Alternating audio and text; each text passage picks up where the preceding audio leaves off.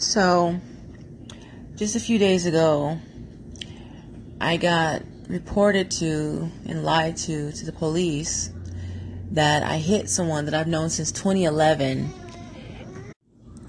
So yeah, um, since 2011 I've known her, and I thought she was my friend, and she lied on me to the police, stating that I hit her.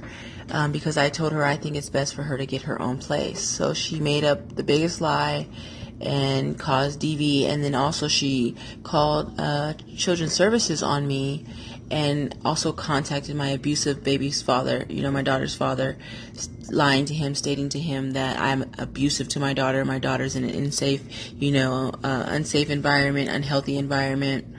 Um, when I'm the one that provides everything for my daughter. She's known my history, you know, of things that have happened to me and what's, you know, what people have done to me, and for her to go go and turn around and do the same thing to me, I think is pretty messed up.